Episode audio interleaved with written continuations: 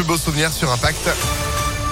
Juste après une météo glaciale ce matin, préparez-vous à gratter le pare-brise, hein, les Lyonnais. Waouh, ça a bien gelé, hein, on fait le point complet. Juste après l'info avec euh, Florian Lafont, bonjour. Bonjour à tous, c'est tout simplement du jamais vu en France depuis le début de la pandémie de coronavirus. Plus de 464 000 nouveaux cas ont été enregistrés ces dernières 24 heures. Un record alors que le nombre de contaminations avait baissé ces derniers jours. À l'hôpital aussi, les chiffres sont à la hausse, plus 11% d'hospitalisation en une semaine. Toutefois, le nombre de personnes en soins critique a baissé de 2% en 7 jours. Le mea culpa de Jean-Michel Blanquer, invité hier soir aux 20h de TF1, le ministre de l'Éducation est revenu sur les critiques concernant son annonce du protocole sanitaire pour les écoles depuis Ibiza, là où il était en vacances. Il a reconnu que si c'était à refaire, il changerait de lieu.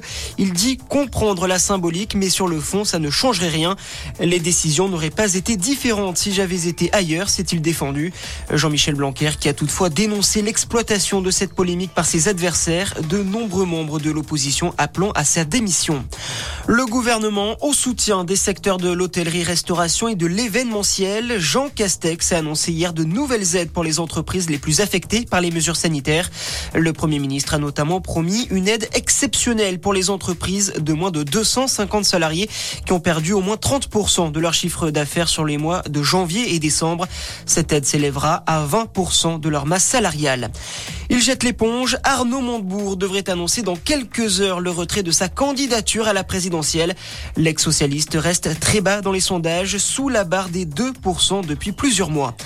Quatre soldats français blessés, dont un grièvement au Burkina Faso. Ils ont été touchés lors de l'explosion d'un engin explosif improvisé au passage de leur véhicule dans le nord du pays.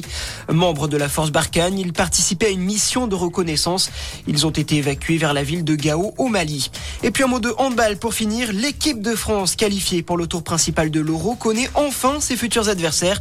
Les Bleus joueront jeudi les Pays-Bas avant d'affronter l'Islande, le Monténégro puis le Danemark. Voilà pour l'actualité. Très bonne matinée à tous. À notre écoute. Merci beaucoup. Retour de l'info, ce sera à 6h30 sur Impact FM. Restez informés en attendant. ImpactFM.fr. 6h03, c'est la météo.